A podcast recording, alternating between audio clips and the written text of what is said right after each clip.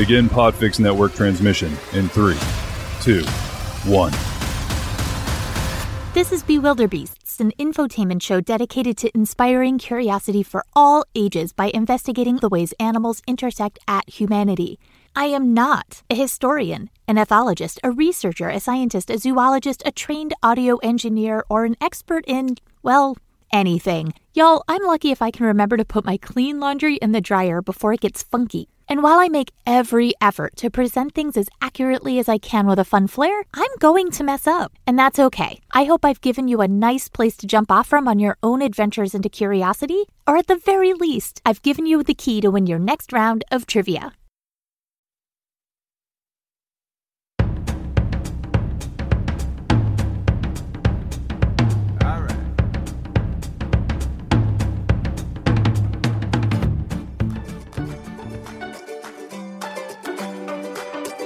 Welcome to the fantastic history of food. Strange but true stories from history that in some way involve food. I'm your host, Nick Charlie Key. Hello and welcome to Not Bewilderbeasts. I'm your host, Melissa McKee McGrath, and this is April Fool's Day. So, my friend Nick and I teamed up with Moxie LaBouche on Your Brain on Facts. I've recommended her show before, but she does this really fun thing called Operation Switcheroo, where on April Fool's Day, everybody switches podcasts. And so I'm going to be hosting a couple of episodes from Nick from Fantastic History of Food. And you wouldn't think that we'd have a lot to talk about that was similar, but turns out we do. My episode on KFC Chicks in Space and Julia Child shark repellent episodes are in Nick's very capable hands. One of those episodes will be going on his main feed, and the other will be going in his Patreon. My two episodes from Nick are going to be in the old timey times, the New York Yankee who went up against an ostrich in an eating competition, and in a very interesting dinner that was done on horseback at the last second. It's it's a whole thing. I can't wait to have you guys listen to Nick. So one of those episodes will be here on the main feed, the other will be over in the Patreon. So Patreon members, you're going to get two Nick and I couldn't choose which of which one to send to each other, so we decided just to share both. So, Moxie, if you're listening, Nick and I went an extra mile. if you're interested in Nick's show, please check out the fantastic history of food. There's actually a lot of food and animal history. Some of it, though, is not very kind to animals, but it's historical, it's interesting, it might be something that you're into. And like Bewilderbeasts, he does not use language. We are I think tonally very similar. And I think after I was paired up with Nick, I ended up listening to a whole bunch of his shows. I'm now a subscriber. I really like his show. It's fascinating, it's interesting. He pulls on the thread in the same way that I do. And I think you're really to like it. So without further ado, happy April Fool's Day. And I'm going to let Nick take it from here.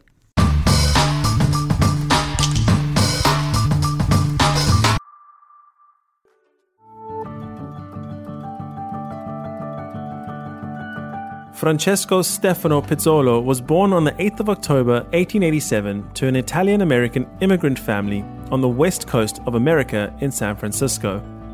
Little Francesco grew up in a time where being of Italian descent unfortunately led to certain forms of discrimination and mockery.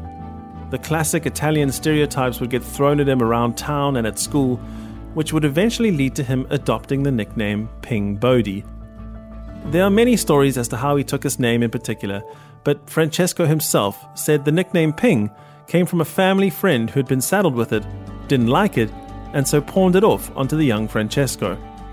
Many of his fans in later life like to say he got the name Ping because that's the sound the ball made when he struck it with his enormous 52 ounce baseball bat.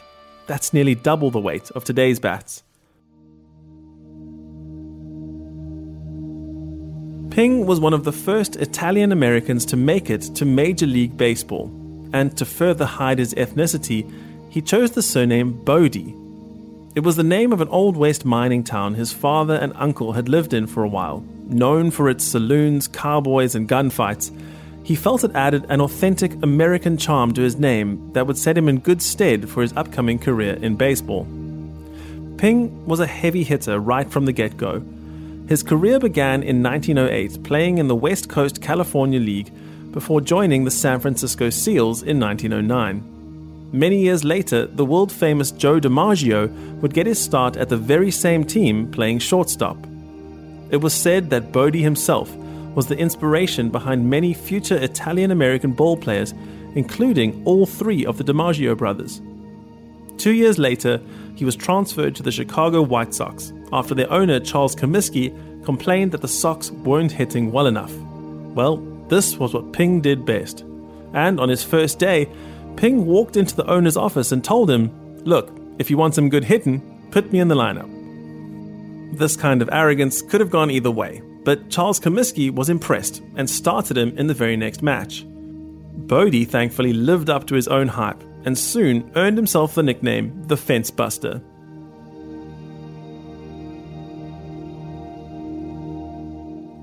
Something worth knowing about Ping was that, due to a variety of factors in his life, he'd grown up to be a brash and confident young man. He said exactly what he thought, and he didn't hold back, sometimes to his own detriment. It was this very character trait that soon led to him clashing with the White Sox manager, and he was swiftly traded back to the Seals before moving on to Philadelphia. Once there, finding himself disappointed in the quality of his new teammates and their playing style, he once told the press that his new team, the A's, was so bad that the only two attractions worth seeing in Philadelphia were the Liberty Bell and Ping Bodie. His arrogance rubbed some people up the wrong way, but it also meant that he had an incredible self confidence which translated into his playing style. He was doing his thing and cracking the ball out of the stadium with such regularity that soon his big break came when he was traded to the New York Yankees. Bodie was a big personality and loved being the center of attention. But even so, he wasn't the biggest personality on his new team.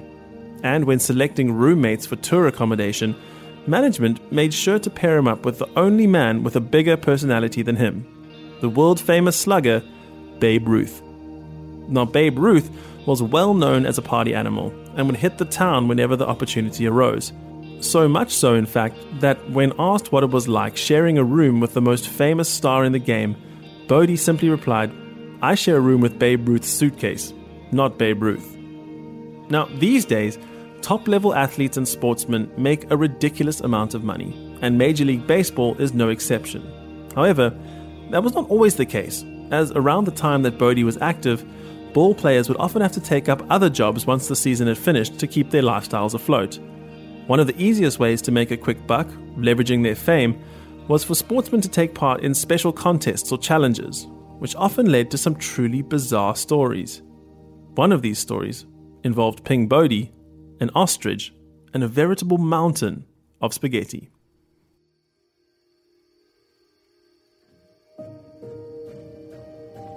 In the year 1919, Percy the ostrich was one of the most famous birds in Jacksonville, Florida, he'd been given the title of the world's greatest eater by the Jacksonville Chamber of Commerce, in what was likely a way to advertise the city zoo.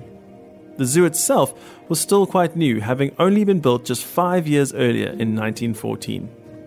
It just so happened that Jacksonville was also the city in which the New York Yankees had been having spring training since 1898 crowds of people would gather to greet the ball players each time they arrived in the city and would watch with glee as some of the world's best players went through their training regimes right there in front of them. The co owner of the Yankees at this time was Colonel Tillinghast Huston, a veteran of both the Spanish American War as well as the First World War. And upon arriving in Jacksonville with the team, he began to hear rumors around the city, touting their famous ostrich and its prodigious talent for eating. That he heard these rumors so quickly upon arrival was, was maybe no surprise, as the Yankees' spring training ground was right across the street from the local Jacksonville Zoo. Spotting an opportunity to make some money and garner some publicity for the team, he decided he would offer the town a challenger to Percy and make a contest of it. After some back and forth negotiations, the zoo agreed to their terms and they gave Colonel Huston the green light. Now, all the colonel needed was a challenger, and he knew just who he wanted. Ping Bodie was known for many things, but one of his attributes, well known to friends and family, was that he loved food, and he loved to eat a lot of it. Huston himself would often get furious at Bodie after he would ring up enormous food bills on the club's tab. It seemed like the perfect matchup, as long as he could get the hitter to agree. But, as we already know, Ping Bodie loved being the center of attention, and this was just one more way to make that happen. after a brief chat with Colonel Huston, he happily agreed to the match. Word quickly spread about the contest, and despite some backlash from local animal enthusiasts, the town was abuzz with excitement over the upcoming showdown between man and bird. When the day finally came for the matchup, Huston and Bodie arrived at the local Jacksonville town hall to find it packed to the rafters with eager spectators. Bodie waved and smiled to the gathered masses as he was presented to the crowd alongside the reigning champion, Percy the ostrich. Being that Bodie was the challenger, he was allowed to choose the food they would both consume in the contest. And owing to his heritage, it's maybe no surprise at all that Ping Bodie chose spaghetti. This, however, was not a popular choice among the assembled members of the local Chamber of Commerce, who had all placed rather hefty bets on Percy being victorious. The spaghetti was prepared in a giant pot and, once cooked, was spooned into two separate tin bowls. A bowl was placed in front of Bodie, and he was told to wait until the second bowl had been placed in front of Percy. Only once Percy had started pecking at his bowl was Bodie allowed to start on his. The ostrich eyed the bowl curiously as it was placed in front of him but it took just a few short seconds before he attacked it with gusto. Bodie, seeing this, dove into his own bowl, and the contest was underway.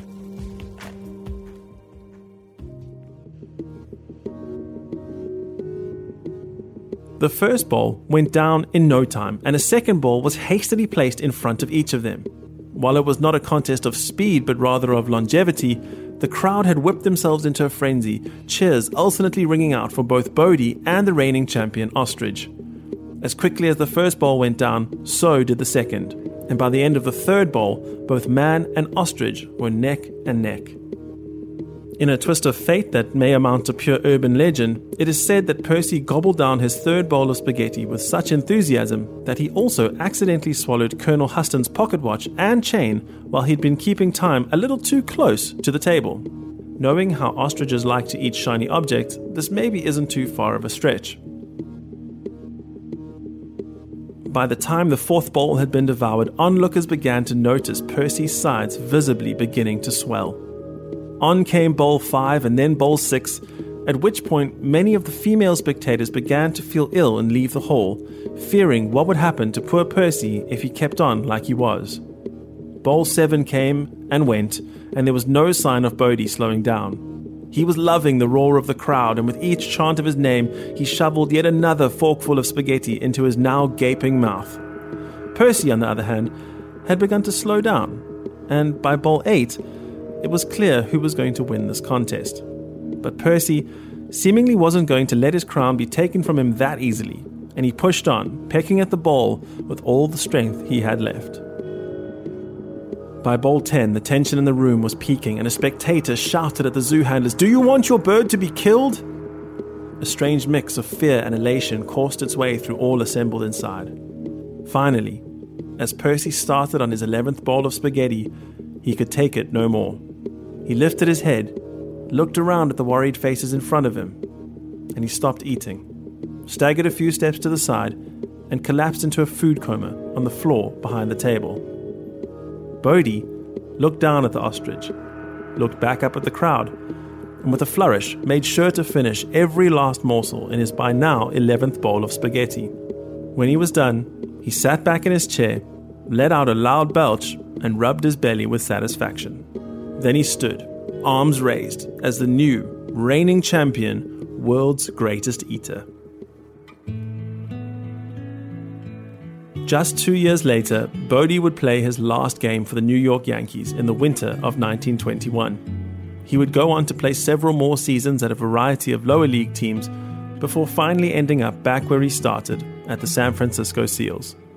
He died in 1961, still talking about the good old days and regaling friends and family alike with tales of his baseball prowess. But his favorite story to tell, if you had a few minutes to spare, was about the day he ate 11 bowls of spaghetti and beat an ostrich in an eating competition. Until next time, bon appetit.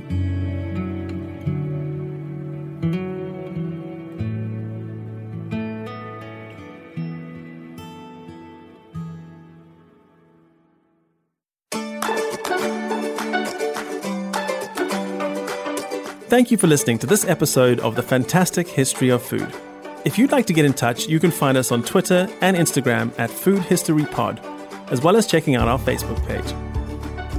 I also have a Patreon account where you can support the show and get access to exclusive content, bonus episodes, and even the chance to choose the topic for an upcoming episode. All of this is only for our Patreon subscribers.